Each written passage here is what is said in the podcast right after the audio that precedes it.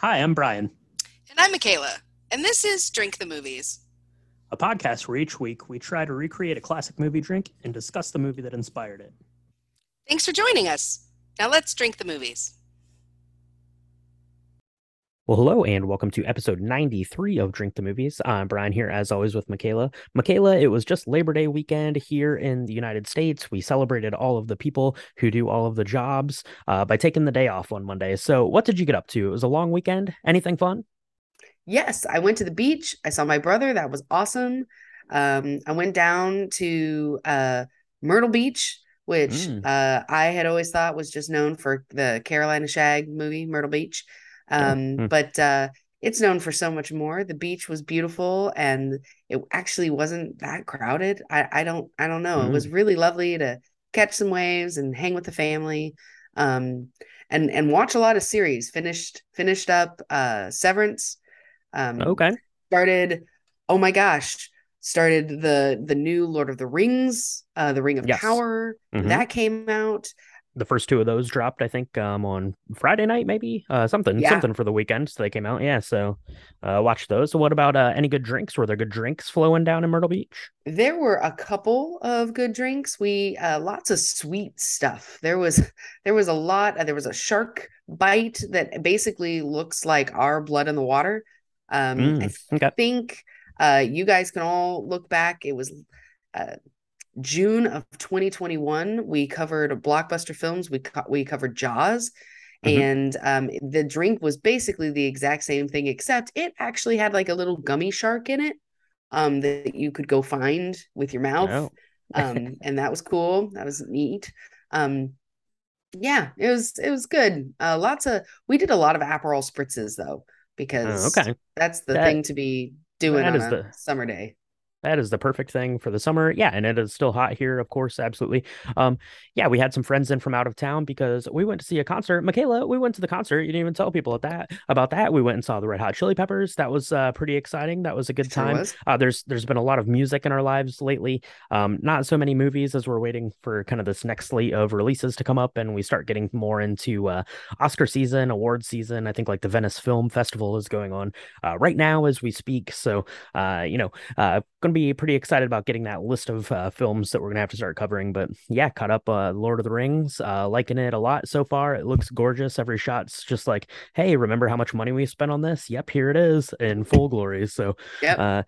So yeah, so be watching that at home and let us know if you're uh, checking out any of those new series, um, and let us know what you did over Labor Day. But for now, Michaela, we are going to be going back to the year 1982 slash 2019 we are going to be talking about one of the most famous, one of the most uh, beloved, uh, one of the best sci-fi uh just masterpieces from Ridley Scott. So we're to have to take a quick break. We we made up four cocktails.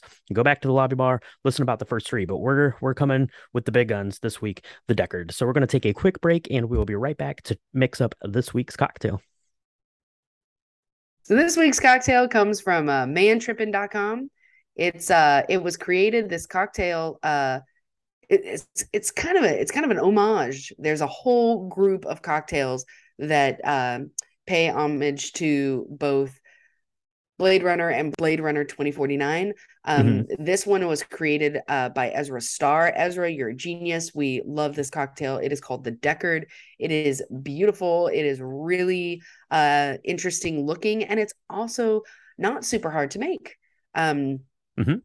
So we're gonna Yeah. just dive right in. That's right. Yeah. If you are a fan of matcha tea, you probably have uh, most of the stuff to get there. You might need to pick up a uh, bottle of pineapple juice. But yeah, otherwise, this one is not too hard to put together. Um, you know, and like Michaela said, this was a big spread that they put together for uh, Blade Runner. Uh, it was when 2049 came out. Uh, Johnnie Walker made like a limited edition of the the exact kind of that angular squared bottle that we see in Blade Runner, and they put together all these cocktails with some uh, very famous and uh, very excellent cocktail makers to put these together. Uh, we actually did four cocktails for this, but we covered the first three in the lobby bar, uh, you know, for the the Labor Day weekend. So go back and listen to that. Um, you can find out those first three. But today we are making the Deckard, which is the most apt, um, as we're going to be going on a journey uh, with Mr. Deckard as we hunt for some replicants uh, here as we get into the movie. But this cocktail, delicious, easy to put together, just like Michaela said. Uh, take it away. All right. we're going to start with one and a half ounces of the Johnnie Walker Black Label. We're going to add half an ounce of fresh lime juice, three quarters of an ounce of simple syrup. For anybody who uh, has never listened to this podcast, welcome. We use a lot of simple syrup here, and it's real simple. It is equal parts sugar and water. Just heat it up until the sugar melts, and you are good to go. Mm-hmm. Uh, we're going to do two ounces of fresh pineapple juice and then a teaspoon of matcha powder. Now, matcha powder comes in like 37 gallon tubs. Get a smaller one than that, um, unless you love matcha or you already mm-hmm. have it because mm-hmm. you love matcha mm-hmm. tea. Um, but that that was the only part that we thought was a little bit harder to find if you don't normally uh, use matcha powder because mm-hmm. you're going to get like half a half a gallon of it. Um, and then for for the garnish, we had a whole star anise um, and then a really pretty purple flower. You doesn't matter which one, it doesn't have to be edible. You're not going to eat it. You're just going to put it on top of the drink. So mm-hmm. those are the ingredients. Um, and I thought this was actually really easy to put together because you're going to combine all of the ingredients into a cocktail shaker. You're going to shake it really well. You want to make sure to shake it real well because that matcha powder, you want it to really infuse into the drink itself.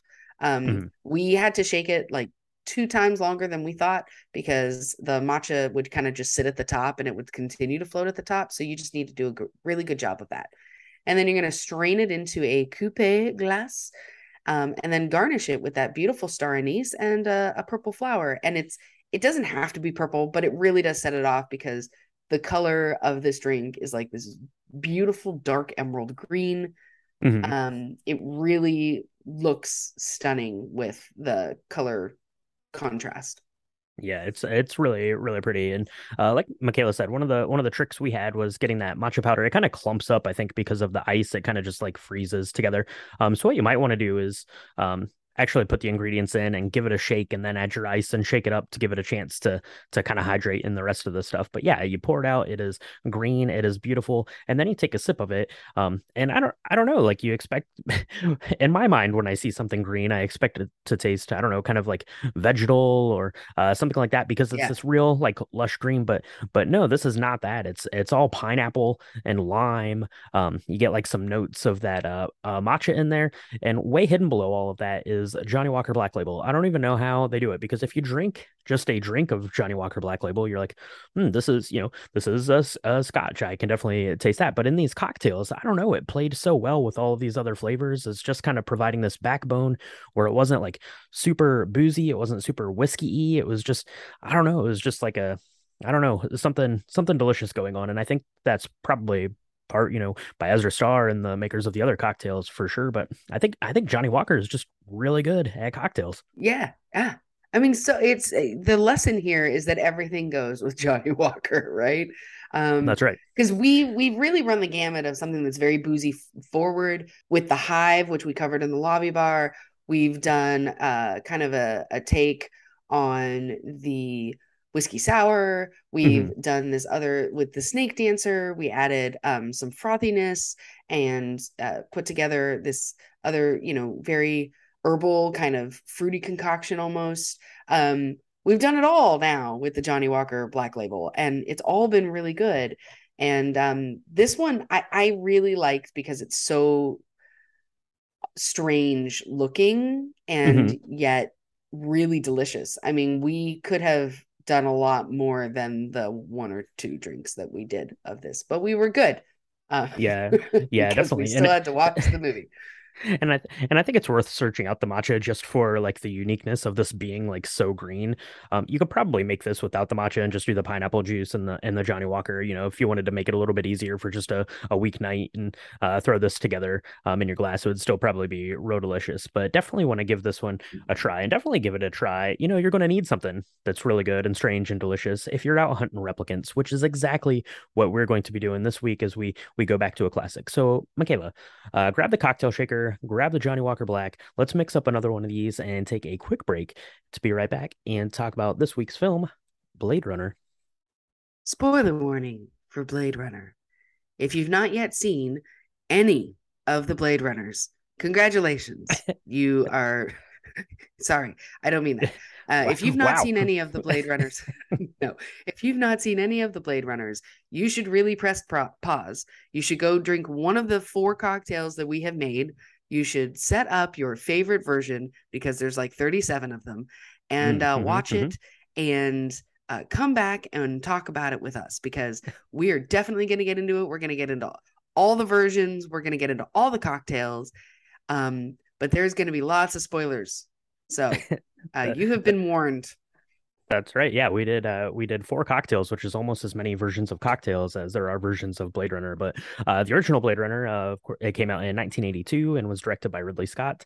Um, and it of course stars Harrison Ford as the replicant hunting, uh, you know, ex replicant hunter, uh, Deckard, uh, in our story here. Um, and the, you know, there's some other characters we're going to get into as we kind of weave our way through the story. But uh, Michaela, as I mentioned, there were a lot of versions of this, and the one that we watched uh in uh, in reference to doing this podcast and uh, i think the one that most people hold as like the kind of kind of the I don't know the pinnacle of Blade Runners um, is the Blade Runner uh, Final Cut, which came out in 2007 and can be found on HBO.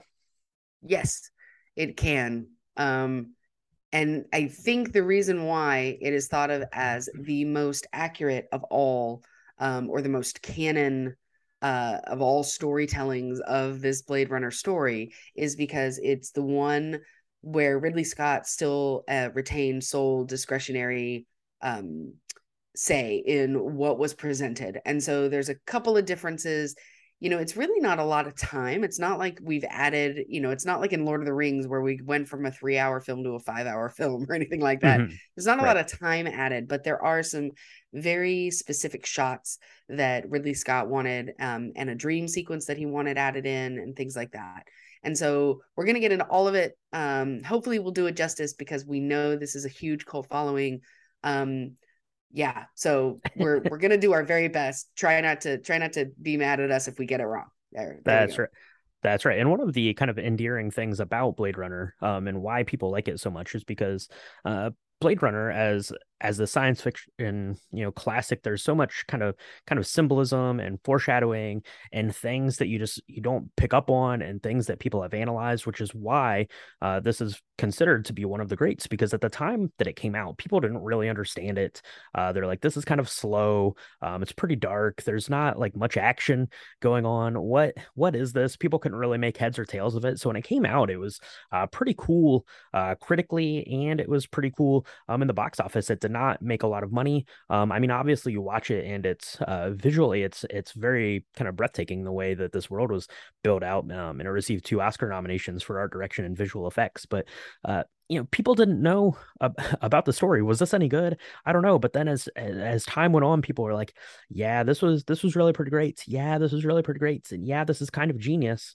Um, and that's that's one of the things about Blade Runner is you know you can't watch it one time and get all of it out of it. It's something that you have to watch and think about, and then rewatch and uh, see if what you think about you know changes. And it's been a long time since I'd watched this, so it was kind of interesting to go back and and see it. You know, with a with a couple years since the last time uh, that I'd seen it. But um, what do you think, Michaela? Kind of the kind of the historical uh, impact of this thing, uh, just generally here before we started to get into the the story a little bit. Yeah, for sure. I think the I think the cinematography was amazing, and I think that that um was not in question when it did come out. People were raving about some of the shots and how you know this is a 20 it, it was again it was filmed in 1982 but it's taking place in 2019 looks nothing like the 2019 we all remember but it's it's this very like dark gritty um you know big city and you still have like coke commercials and there's still advertisements everywhere but it's very we have flying cars and all sorts of things like that now but it's super dark and that was not lost i think people were like i have no idea what this world is but i kind of like it i don't understand maybe what's happening in the film but i do really have an appreciation for that aspect of it. Um but i think you're right i think the reason why um people revere this is because it it does age well in the sense that as we get closer and closer to um you know making thinking computers and what that Mhm. means for the world as a society you know what what does that mean for the computer and do the you know and it's interesting because we've done this on the back end of Terminator 2 Judgment Day where you know Mhm. you know that had a different take on what to do with what what happens with computers when you make them kind of salient um uh so it, it's it's interesting in that way and the fact that you know there's a lot of debate around who's a replicant who's not a replicant how, how does it end? How you know do we you know there's a lot of that. We'll get into that but there's so much of those questions i think Mhm. and the reason why you know ridley scott kept trying to push and have his you know his director's cut a final cut version out there for the masses to take and and uh, imbibe uh, really speaks to that Yeah, definitely, definitely. So, uh, why don't we get into this one a little bit here? So the the film opens up. Um, it is this really gorgeous, gorgeous shot. Um, you get uh, kind of two gentlemen sitting at opposite ends of this table. Uh, there's this big, huge picture window, and behind them, uh, there's this ceiling fan that looks like it, I don't know. It's probably like 400 feet wide. It's so gigantic in the shot. Um, it looks it looks incredible. But uh, basically, uh, what we're finding out here is that one of the gentlemen is interrogating uh, the other gentleman, uh, trying to figure out, you know, what's going on. You have this weird camera pointed at the uh, guy's eyeball. You're like, what is happening? Why are these questions so weird? What is what is going on? But we find out uh, a, a couple of key things. There were some uh, beings. They're called replicants that are made by the Tyrell Corporation. Uh, they have basically uh, been created to. Uh, more or less go do all of the things that uh, humans can't do right they're at like this mining colony that is unfit for humans but we can send these replicants out there to do it uh, but six replicants uh, hijacked the ship and came back to Earth, which is which is bad news. Um, it's not the first time something like this has happened. So we have uh, people that are hunting the replicants, um, and the way that you identify them is by going through this interview, um, and that's what we have going on here. It kind of sets up the story, um, and yeah, that is how we are going to be introduced to both our both our villains, I guess, kind of villains, kind of not, um, in this, uh, the replicants, and it's going to take us to our replicant hunting team, uh, and that is going to be led by none other than Harrison Ford Deckard. That's right. So, and I love the scene where we meet Deckard because it's a it's a really rugged. T- it's Los Angeles in 2019, and it looks like uh, a real hellhole. Um, I don't know how different it is um, because it's it's got a lot of smoke. There's a lot of like smokestacks above the city. Um, Mhm. But there's a Chinatown, and he's there trying to eat. Um, he's arguing with the guy. He's asking for four of whatever he wants, and the guy's like, "No, you can get two. And he's like, "Fine, I just want whatever. Just give me some noodles." And he's sitting there, and he's shoveling the stuff in his mouth, and it looks. It actually looks really tasty. Um, is- there's a but I mean, there's tons of people around, and then he gets kind of accosted by, uh, uh, one of his old um kind of work buddies, played by Edward James Olmos. Um, his name is Gaff, and he's like, "Hey, Deckard, we I need you to come with us." And he's like, "I don't do this anymore. I don't need to come with you." Um, but they end up taking him into this police station, and I guess Deckard's old boss says, "Hey, you know, we've got these six uh replicants that have escaped. They're in main society here in LA. We've tracked them here, but we need you your help to find them." Um, Mhm. and you don't really know why uh Deckard is no longer with the Force. You don't know why he's no longer a Blade Runner. Um, but he was the best.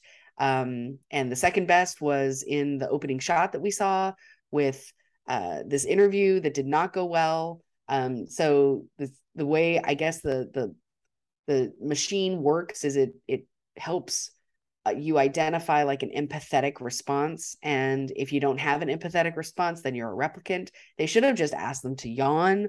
Um it sounds like it's it's also a, a test for sociopaths. So um but uh this guy who was a replicant you know he it came out it came it showed on the screen that he was a replicant and he ended up shooting um the other gentleman who was telling this or who was giving the test and he was Mhm. the second best. So they're like deckard we really need you and if you don't do this then something really bad's going to happen. Like they threaten him and it's kind of vague but deckard finally reneges and says okay i'll go search for these folks. You know what i need you know what where do i need to go to start? Right Right. Yeah. It kind of, kind of at the end of it, he realized he wasn't going to get out of having to do it. Uh, they do have some nice uh, Johnnie Walker there in the uh, in the police station or or wherever that is in the uh, in the office. But yeah, he is he is back on the hook for uh, tracking down these replicants. So first stop is going to be the Tyrell Corporation, uh, which is where these replicants are made and manufactured. You go there, we meet. Obviously, we meet Eldon Tyrell, who is I don't know the president or CEO, uh, founder of this thing. Uh, but we also meet Rachael, who's played by Sean Young. Um, she's there. She's kind of the uh, I don't know, kind of like the the receptionist, secretary, uh, tour guide, uh, slash person that knows everything about the Tyrell Corporation, and that's who Deckard is talking to. And Tyrell comes in and he's like, "Hey, I heard you were the best. You were the best Blade Runner. Uh, can you do the test on uh, Rachael?" Um, you know, and so he does, and he goes through the through the test. And one of the one of kind of the neat things um, here that that sets this up and really kind of gets this like paradigm thing going is you know Deckard says usually it takes you know 25 30 questions if you can do like some background research on them to figure out if they're a replicant but it took like 100 questions uh, to figure out that rachael was a replicant. And tyrell's like yeah i don't think she's figured it out yet and you're like oh that's that's interesting um, which harkens back to the book that this is based on. Do uh, you know do androids really know that they're androids or not right? Right so right. so um so that's kind of that's kind of setting up the base. You're like oh okay so like so obviously the replicants that came back to earth to take over they obviously knew that they were replicants but then you have replicants like rachael who who don't know. They haven't figured it out yet that they're Right. not really a real human. Well, not only that, um, but that these Nexus Six uh, replicants, they're the most lifelike or whatever. But they also, because they, they they've also been smart enough to realize that this is this isn't right or whatever. They've had these uprisings. They cap their life at like five years, and so you know you're you don't know so this poor rachael right you don't know how old she is you don't know that she knows you know that she knows that she's she doesn't know that she's a replicant and she doesn't know how much time she has which is kind of the human experience. And that's the whole you know kind of dichotomy that we have which is you know she's not human but does that matter at this point? Um Mhm. because um does she still have value and can you know in in and of herself right? And so Deckard, it, it's an interesting uh, interview because they lower the lights. They they have these really cool window shades that look very normal to us now, but that scene is really amazing. The way that they've got this beautiful landscape in the back and like um, of the cityscape, and it's really interesting and neat and yet gritty at the same time because the sun is kind of setting as they lower these shades and he's asking all these questions. She's smoking a cigarette. I'm not into smoking at all, but it still looks really cool the way she's doing it. Um, Mhm. You know, he uh, starts asking these very strange questions. She's answering in just as a strange way. Um, but you can see that there's there's something between the two, between Decker and Rachael, and you don't know um, yet kind of where that's going. Um, so Deckard, he's a, he's a smart guy. He just kind of leaves this alone. He certainly does not explain to Rachael that she's a replicant. Um, you know, he uh, goes to Leon's uh, hotel room. So Leon is the guy who basically shot up the other Blade Runner Yeah, in that yeah, he- interview at the front of the at the you know the beginning of the film. Um, Deckard goes and tries to look through all of the stuff that he does have. Um, and he finds. Yeah. some really interesting that that that hotel room that whole scene is real weird That's right. Yeah, he is in. He is searching uh, Leon's uh, kind of a apartment room or hotel room. Um, they're trying to figure it out, like like Michaela mentioned, is the the replicant from from the beginning here. Um, and he yeah he finds finds some photographs that you're going through. You're like, okay, what's what's the deal with these photographs? Um, and he also finds uh, a little scale, and he thinks is like a like a fish scale. So he's going down to like this like like fish market sort of thing, uh, where they're basically making replicants of these animals and they're like no no guy that's not that's not a fish scale that is a snake scale uh that's over here uh this guy he's like the best snake maker uh so you're showing him the photos of um of Leon, and he kind of gets uh, turned on. He's like, "No, that that snake was sold uh, to this lady at like this uh, nightclub, uh, strip club, uh, dancing club kind of thing, who's dancing with this uh, replicant snake." Um, and uh, so we're on our way to to make our uh, next kind of uh, touch point with our next replicant. So this is uh, what is her name? Her name is uh, Zhora. Zhora. Yeah, so Zhora is the is the snake dancer, which is where we get the name for our lobby bar cocktail. He's in there talking. Um, one of the interesting uh things that she says to him is, uh, you know, if I could afford a real snake, I wouldn't have to be uh dancing here. Uh, but she wouldn't have to be dancing anywhere because bad news, she's a replicant. The chase is on. Uh, she like busts out of there in like this clear. Uh, like like rain jacket sort of thing. They are running through the streets. Um, it, uh, it looks like some trouble for Deckard, but he gets the uh, one up on her. Um, but bad news is that our other uh, replicant Leon shows up kind of at the last minute. Yeah. So uh she um she's running through yeah this this this outfit is really interesting because it looks like a rain jacket but it's basically a coat that she's and it's not raining she just i i, I guess it's it's just see-through and I, I, I don't know. Um It keeps She's- 2019 off of you. I it's guess. 2019 folks. It's it's a weird version of 2019 um but so he's running through this like mall looking thing. Um he's you know deckard is there. Um he's you know he's ambushed by leon who you know deckard's trying to you know get the goods on zhora with a gun knocks the gun out of deckard's hand. Uh leon's about to kill deckard and rachael goes ahead and saves him by using deckard's gun to kill leon. So Mhm. um you know deckard now is in rachael's debt. Um they you know there's this whole scene where they kind of pick up uh, zhora's body and they look at her one last time and um that's actually really sad um the score um that's where i first really started noticing the score the musical score for this show Mhm. and um because they're kind of wiping the blood away from her face and um it's it's I don't know, you just feel really bad. Um, and this woman didn't really do anything. She was just running, trying to get away. Um, and you know, she's covered in that weird plastic stuff um Right. that her coat is. And I don't know, it's just um the plot definitely is thickening here because Deckard has, you know, we we've been able to neutralize half of them, but there's still there's still two left, I think, or Yeah, there's yeah, so there's still two left. Um, we are uh going to go back. You know, Rachael obviously uh came there. She grabbed uh Deckard's gun and uh you know got rid of uh shot Leon in the back of the head basically. Um, as they were kind of fighting. So they're going back to the apartment to uh get cleaned up a little bit. We're learning a little bit more um about Rachael and Deckard. You catch a little glimpse of uh of reflection in Deckard's eye as we're kind of uh, going through this section. It is definitely a blink and you'll miss it kind of a thing. But you know, if you're if you're looking, you'll you'll definitely catch it, which is one of the telltale signs for these replicants.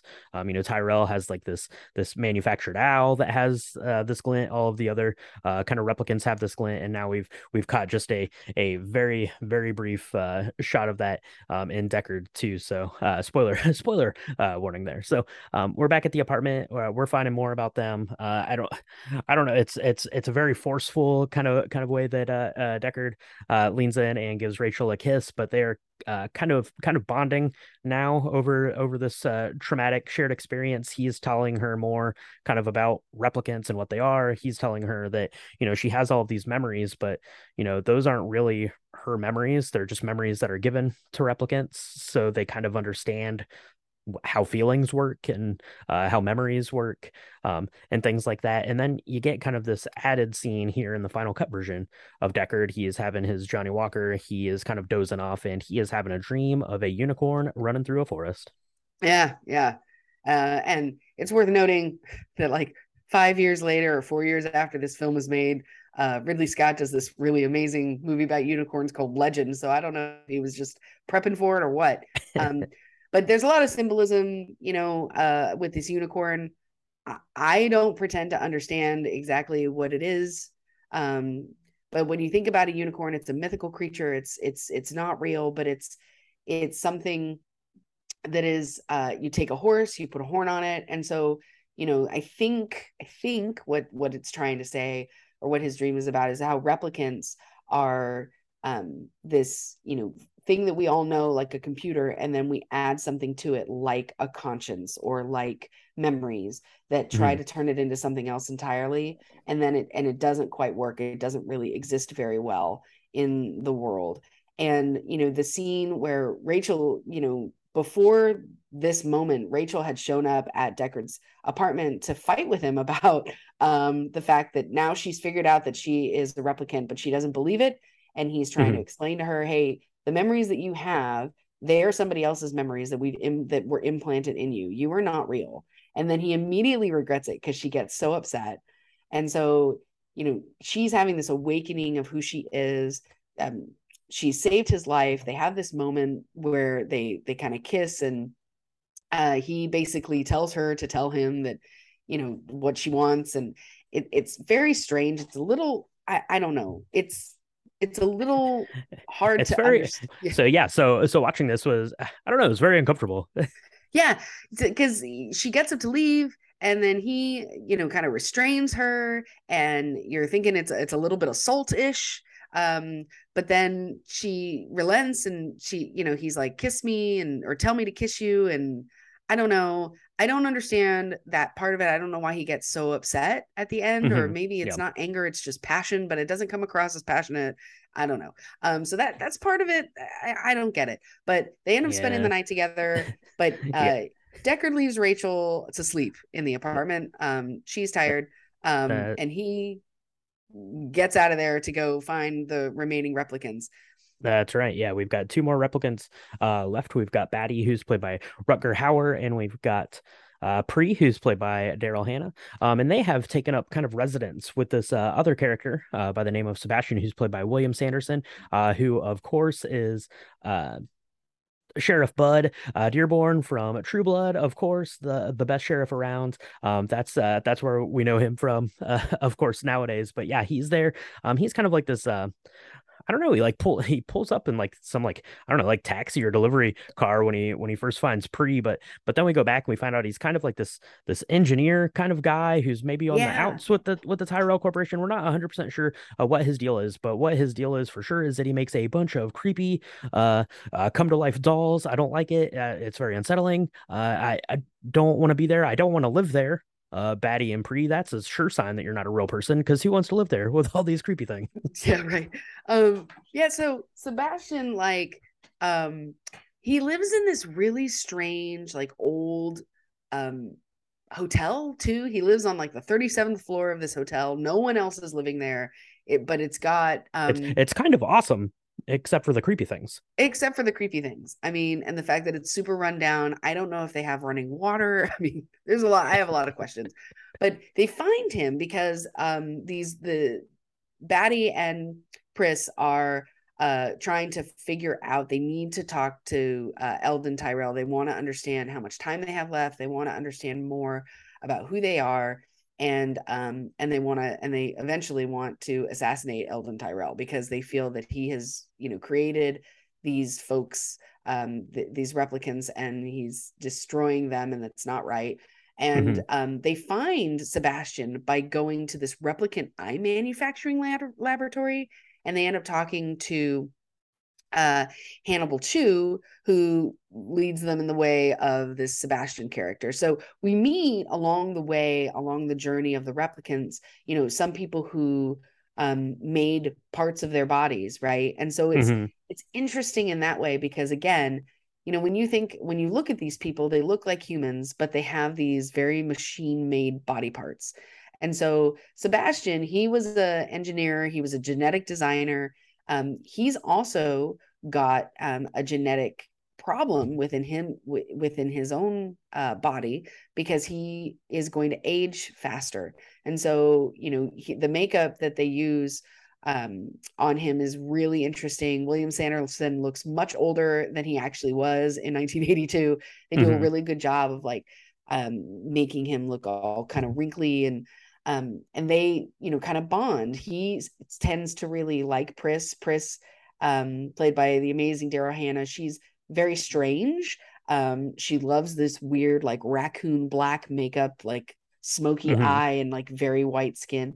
But she's very nice to to Sebastian, and she um they kind of bond over the fact that they're they're both aging at a very increased rate. Her because she's a replicant and she's just going to shut down someday, and him because of this genetic abnormality abnormality. And so, yeah, it's really weird because he's got all these weird uh toys that are like people and some of them some of them have wheels some of them walk some of them look Yeah. look like uh, circus clowns i mean they're just it's very strange but that's where they're hanging out. And um deckard uh gets to sebastian's apartment.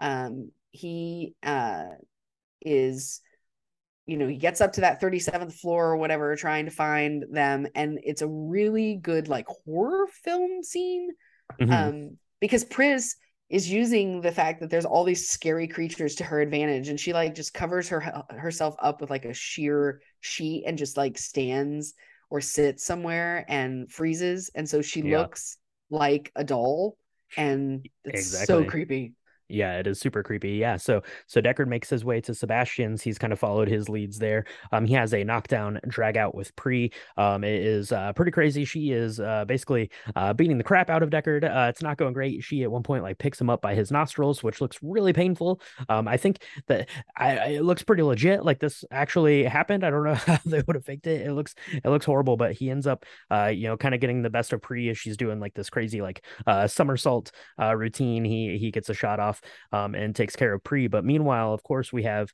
uh, Sebastian has taken uh, Batty to Tyrell Corporation to basically confront um, Tyrell. You know, he said, you know, he wants to meet his maker. They have kind of this conversation, um, which basically, you know, culminates with Batty uh, killing Tyrell. And it's kind of symbolic because he is basically, uh, you know, he's stabbing out his uh, eyeballs with his thumbs, which I, I thought was kind of symbolic because uh, basically the replicants have these eyes that do this little like flicker thing, which is how uh, kind of the giveaway for how a replicant is different um, than a person. So I thought that that was kind of a symbolic way for yeah uh, him to have killed him. But uh, yeah, so that leaves us with the with one replicant for Deckard to find, and that is Batty. He's a, uh Tyrell Corporation.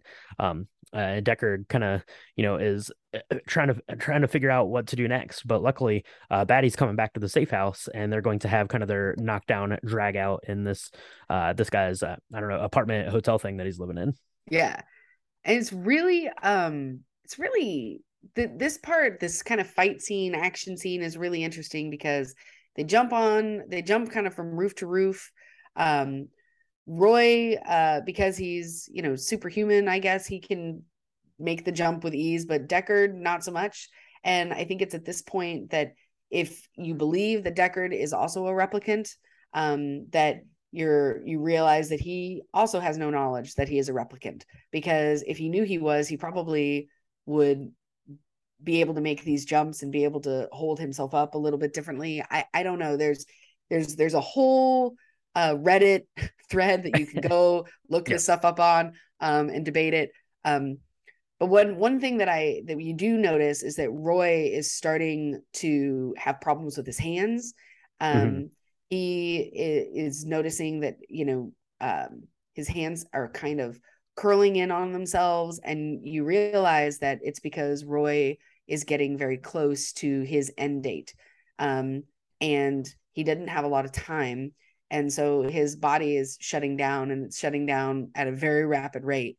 Um so there's this of course the culminating scene where deckard is you know trying to uh, trying to not die by hanging on the you know he's made this Mhm. jump he did not make it he's hanging on the edge of this you know ginormous hotel uh ledge and roy goes ahead and saves him Mm-hmm. Yeah, that's right. And Roy uh, goes on to say kind of that uh, famous line that maybe they are more human uh, than human, but he saves his life. And you know they're uh, kind of at, kind of at this point, uh, you know, Deckard knows that uh, that Roy is shutting down, so they're having kind of this uh, kind of final conversation about, um, you know, you're you're sending sending us out to do jobs that you know humans couldn't do. So you know we've seen things that humans will never see, right? They'll never see.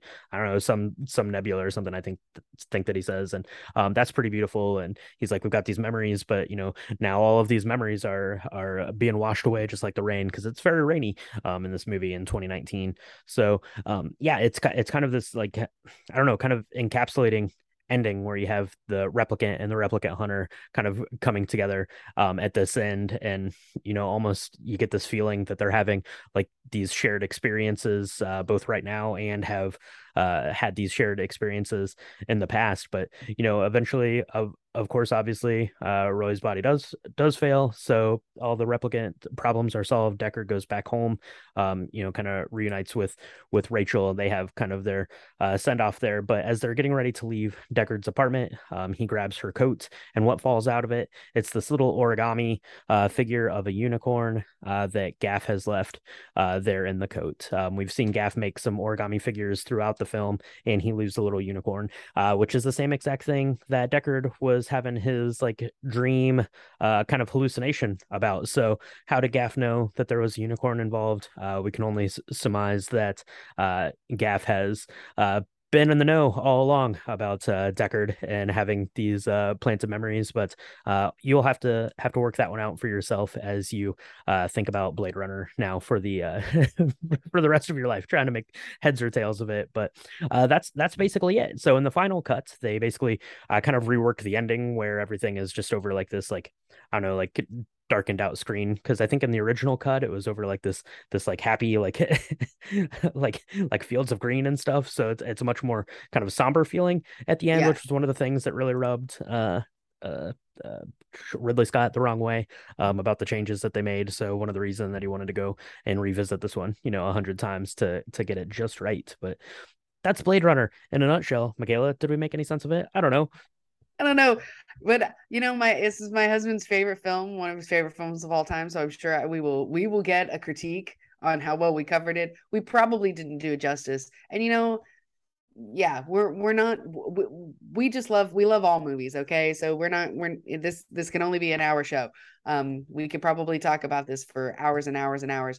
I will say this: I thought that um rewatching this because of course I've seen a lot of I've seen this a lot of times and mm-hmm. it's it's this time thinking about it where Gaff knew the whole time makes a lot more sense because at the beginning he's mm-hmm. really resentful he's not kind at all to Deckard when he brings him in um and he has that line where you know hey you know we we have no idea how long we have she we don't we don't know how long Rachael has but you know that's kind of like everybody welcome to humanity right Mm-hmm. And so at the end, it's it's almost like Gaff is telling him, you know, go, you know, go live your life, enjoy it with her because we don't know how long we have. And maybe that's the that's the thing that binds us all together, um, mm-hmm. whether we're replicants and uh, or humans. And the fact that, you know, we talked about this, we talked about what would be a really good film to do on Labor Day, where we talk about people who do all the real hard labor that you know a lot no one wants to do these things. Um you know they these these beings were created to do the jobs that no one wants to do or physically can do because of their mm-hmm. you know in a place that doesn't have oxygen or something right? right. Um you know do those do those beings do those things still have value? And it it goes to like life. Does does life matter? Does all life matter or does it not? Is it just a chosen few and mm-hmm. I really do like that part of this film because no matter what version you look at, it does ask those questions. Yeah, definitely, definitely. And yeah, I agree with you. Kind of rewatching rewatching it now, you know, as you kind of you know understand uh, you know kind of Gaff's role in all of this because that's what that's one of the things that you don't pick up on on your initial viewing and maybe even kind of viewings after but you know if you've seen it a couple of times every everywhere that Deckard go, basically, Gaff is also there. Um, Gaff is it doesn't try to help or interfere in any way. He's just kind of observing uh, what Deckard is is doing, which you know leads you to believe that uh, that you know Gaff is kind of in on this, right? That you know the best the best person at hunting uh, replicants would be another replicant, which which makes a lot of sense, right? And you know, like like you said, it's a, it's a job that you know maybe they, they had to design people that could be you know really good at doing these things or could do these things at all period. So, uh, Blade Runner, uh, it's uh, it's it's really good. We talked a little bit about it at the at the top. You know, it wasn't it didn't really get the kind of acclaim uh, that it deserved until after the fact, which is you know kind of kind of par for the course for things that are really genius because at the time that they come out you don't really understand how genius they are or they're so different or so um, you know kind of kind of shift like the scale of what things um, are or can be at the time until you have a little bit of time on the backside of it. But I mean, this inspired and changed what science fiction kind of kind of looked like for a long time. We just talked a, a couple weeks back about the Fifth Element and the city of the Fifth Element looks exactly like a like a more glossed version of what Absolutely. 2019 LA did. I mean, you know, even from the skyscrapers and the big huge like Coca-Cola like moving uh digital billboards, uh that is like ripped like one for one out of Blade yep. Runner. Absolutely. It's so interesting too because there's so many films that I like. I mean, we talk about Blade Runner a lot in our household because it's my husband's favorite film, right? But when we look at stuff that I like that's not Blade Runner, it's amazing uh, when we pick it apart and we see that it can be traced back, perhaps uh, without even meaning to uh, this film, because the everything from the cars to the the scene, um, like I said, the scene where you lower the shades. There's um, a couple of other famous movies that have a very similar scene mm-hmm. um, where you have that cityscape that's uh, and the light changes and how that light bounces off of the people in the room and all of that um i don't know if that was a blade runner thing that was just uh inspiring to others but it sure looks cool. And uh that's you know i've not seen it since uh done as well. So um yeah. for sure i think that this uh, it, it's one of those that grows which is you know in the love that people have for it which is probably why uh they decided to go ahead and try and do a sequel um, the sequel, Blade Runner 2049, did not do nearly as well. I don't think. I think it was kind of panned. Um, but they really wanted to give an, a, a good ending to whatever happened to Deckard and Rachael because you know it's very open ended where they're they're going to be together, but you don't really know how long they have. You don't know if anybody's going to be after going after them. You know, mm-hmm. you don't think that Gaff is going to because he left the origami um, unicorn, but you don't know if they're going to be left alone in peace or um or not right yeah and um one other thing i wanted to kind of hit on here real quick. So obviously, uh, this is Ridley Scott. It came out in 1982, which was just three years after um, Alien, which we've also covered here on the podcast. But one of the one of the kind of the driving things about Alien is just that the spaceship is kind of like visceral and how much life and sound and things that it has, and the world of Blade Runner is very similar um, in that way to I think it's very it's it's very visceral. It has a lot of its own feeling and it plays a huge part kind of in in how the story is told and unravels. And I think that that was just kind of uh you know where Ridley Scott would have been at kind of in that you know kind of kind of period of his his movie making where really you know kind of the atmospheric uh, portion of the film was as important as you know kind of the rest of the film and setting the tone and i think that that's something that's carried through to a lot of filmmakers uh, today. So uh, you know have stuff like uh, blade runner to thank for that too but uh, that is blade runner in a nutshell. Um, like i said there's a, a ton of stuff that we uh, you know kind of didn't didn't really skip over but you know skimmed over and a lot of good sort of iconography and stuff like that. So let us know at home if you have seen Blade Runner, kind of what your favorite uh, kind of little like Easter egg, foreshadowy bits are. Let us know all of that stuff. Let us know what your favorite cut of Blade Runner is. Let us know if you saw Blade Runner 2049. And most importantly, let us know if you made any of the four Blade Runner cocktails that we whipped up for you this week because they were delicious, they were beautiful, and we want to see all of your pictures. Uh, now, if you want to see pictures of the ones that we made, episode recaps, all of that good stuff, you can do that on our Instagram and Twitter. It is at Drink the Movies and on facebook.com slash drink the movies. If you want to get the episode recaps, all that good stuff, you can do that on our website, which is www.drinkthemovies.com. Um, go there because the pictures are gorgeous and make sure you get uh get subscribed and leave us reviews because that helps us get drink the movies out there. So Michaela, where can they find the podcast? You can find us on Apple Podcasts. You can find us on Spotify. You can find us on Stitcher. You can find us on Goodpods, anywhere and everywhere that uh, supports Anchor podcasts. Um, we are there. We are ready for two with two drops a week uh, for your hearing pleasure.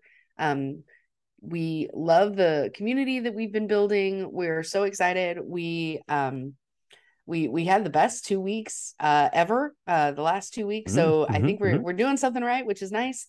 Um, or or like you know my grandmother or my grand's listening to this 700 times i don't know um but uh, we are really excited. Uh, please leave us a five star review, subscribe if you're liking what you're hearing, because uh, it helps us get all the drink the movie stuff out there. That's right, absolutely. And if you do read it, leave us a review. Uh, we will definitely read it on the air. Like someone just uh, left us a review. Um, his name is uh, uh Tony Wood. Oh no, wait, that's Anthony Wood. Uh, it says Brian and Michaela give insightful and intelligent reviews of films in an entertaining matter. I love the cocktails they find to accompany the films and also enjoy the lobby bar sessions too. We may have pandered for that one because uh, Anthony might be uh, married uh, to one of the co hosts of Drink the Movies. Um, and we were talking about his favorite movie, and he does generally get to drink all the cocktails with us. So thank you, Anthony, for that review. I hope we did this episode justice for you. And, you know, Michaela, Blade Runner, uh, it's done. Um, I just looked it up. The cinematographer for Blade Runner uh, also was the cinematographer for Peggy Sue Got Married. So I guess we have good taste when it comes to how movies look. Uh, so I, I don't know. I don't even know where to go with that. But you know what I do need is some more Johnnie Walker. Yeah. Well, um, we've got four cocktails for you to choose from. I'm personally gonna make another Deckard because the the matcha is amazing uh, and strange and uh, who doesn't need who doesn't need more star anise in their life? So uh, but i'll make you any of the th- any of the four that we've done you'd like. That's right. That is our test for if we're replicant or not. Um, so we're going to go mix up one of those. We will pick out a another movie for next week. We're probably going to have to go with something a little brighter maybe something in the troll universe. So we'll do that and we will talk to everyone next time on drink drink the, the movies. movies. Do androids dream of electric sheep?